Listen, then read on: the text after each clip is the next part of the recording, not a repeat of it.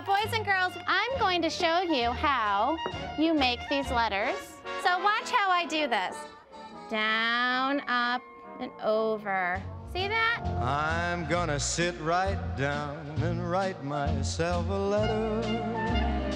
If it's been a while since you felt the excitement That is amazing. or the pain Can you erase it and try again? of putting pen to paper, I'm gonna write words oh so sweet.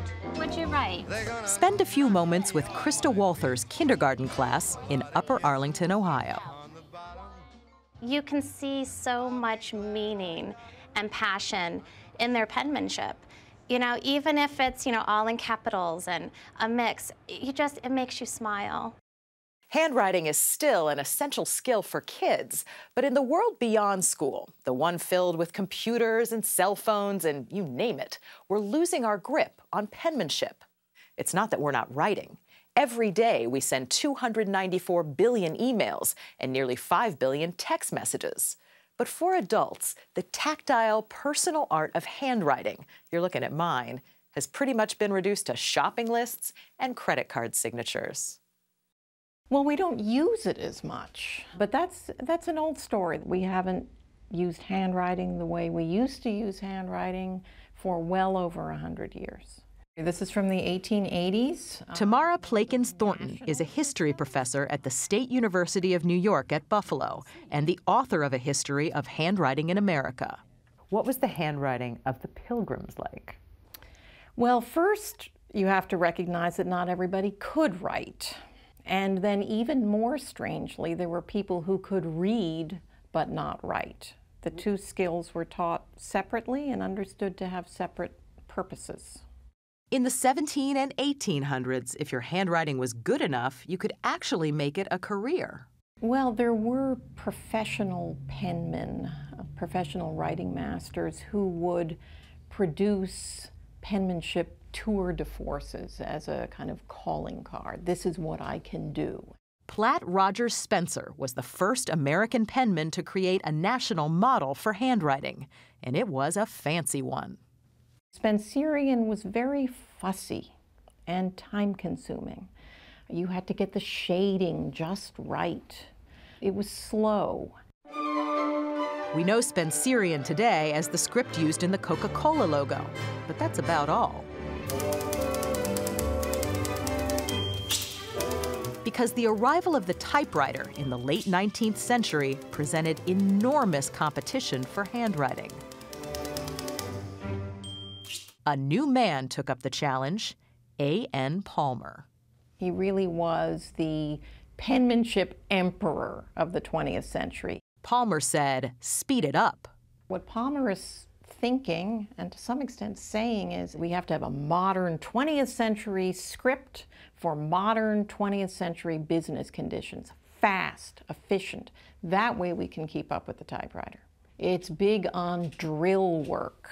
Regimentation that Palmer believed would do more than just create good handwriting, it could make model citizens.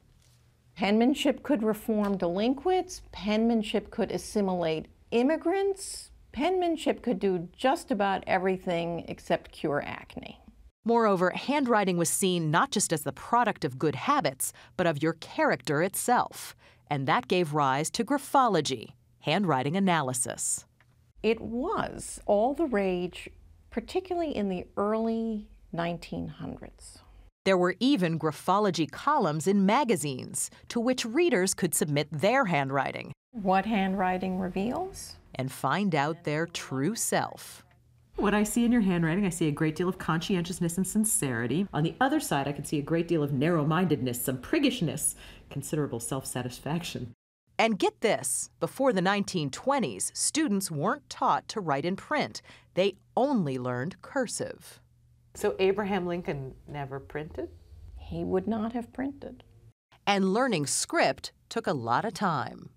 And we recommended back then, and most teachers did, about 30 to 45 minutes. Kathleen Wright is with Zaner-Bloser, one of the largest handwriting instruction companies. Let's go ahead and practice those. We're going to do it the same way. Down.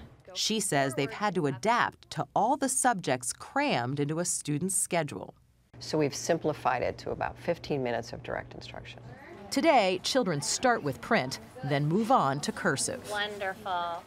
The script that we teach kids today is simple and efficient. Americans are all about efficiency. Steve Graham is a literacy expert at Vanderbilt University. Graham says that just as computers are a technology, so are pencils and paper. Are pen and pencil still the most practical technology we have? Well, they're clearly the simplest, they're the cheapest, and in many ways the most portable. Are they the most effective? Is a different question. If you take a look at having kids write on word processors over a period of time versus writing by hand, kids who write on word processors over time have better quality writing. So if kids just bypassed handwriting altogether and started on keyboards, mm-hmm. would they suffer? Probably not. Others disagree with Graham, citing studies that show that for kids, handwriting is more effective than typing for stimulating memory and language skills. And with computers still scarce in some classrooms and keyboards a poor fit for kids' hands, all agree penmanship counts. It does matter.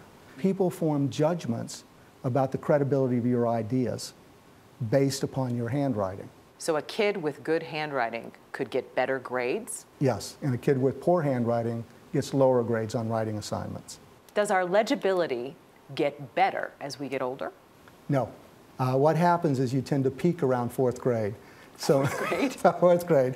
So most handwriting instruction stops at about fourth grade. Some of us are reminded of that fourth grade peak the hard way. Penmanship was part of the problem in the handwritten note from Gordon Brown. Which. When former British Prime Minister Gordon Brown wrote a letter of condolence to the mother of a soldier killed in Afghanistan, his sloppy hand and spelling errors so incensed her, she released the letter to the press, causing a penmanship scandal. And most of us don't give our own handwriting glowing reviews. A Sunday morning poll finds that while 8 out of 10 of us write at least some of the time, only 18% call their handwriting excellent. Your handwriting is good enough. It doesn't have to be something from a medieval monastery. Noted calligrapher Margaret Shepherd has written two books encouraging readers to step away from the mouse and pen handwritten notes. The worst handwriting is still way ahead of the best, trickiest, cutest little email. After all, so much of our national history has been written by hand, and our personal history too. Whenever I come across a letter of my mother's, it's like I hear her voice, she's in the room with me, and for communications between you and someone you really value, a handwritten letter is just awesome. I'm gonna sit right down and write myself a letter. Why does handwriting even matter? Well, because you can't just have a computer everywhere you go. If it looks out, if it's out of batteries or crashes, you can still just pick up a pencil and paper. And, and even these fourth graders, still struggling with how to form those cursive capitals, seem to get that handwriting has a place, at least somewhere. Sometimes, if you're like, maybe if you're stranded on an island or something, then you'll know how to write. I'm gonna sit right down and write myself a letter. On a desert island, on a job application, or for the history books.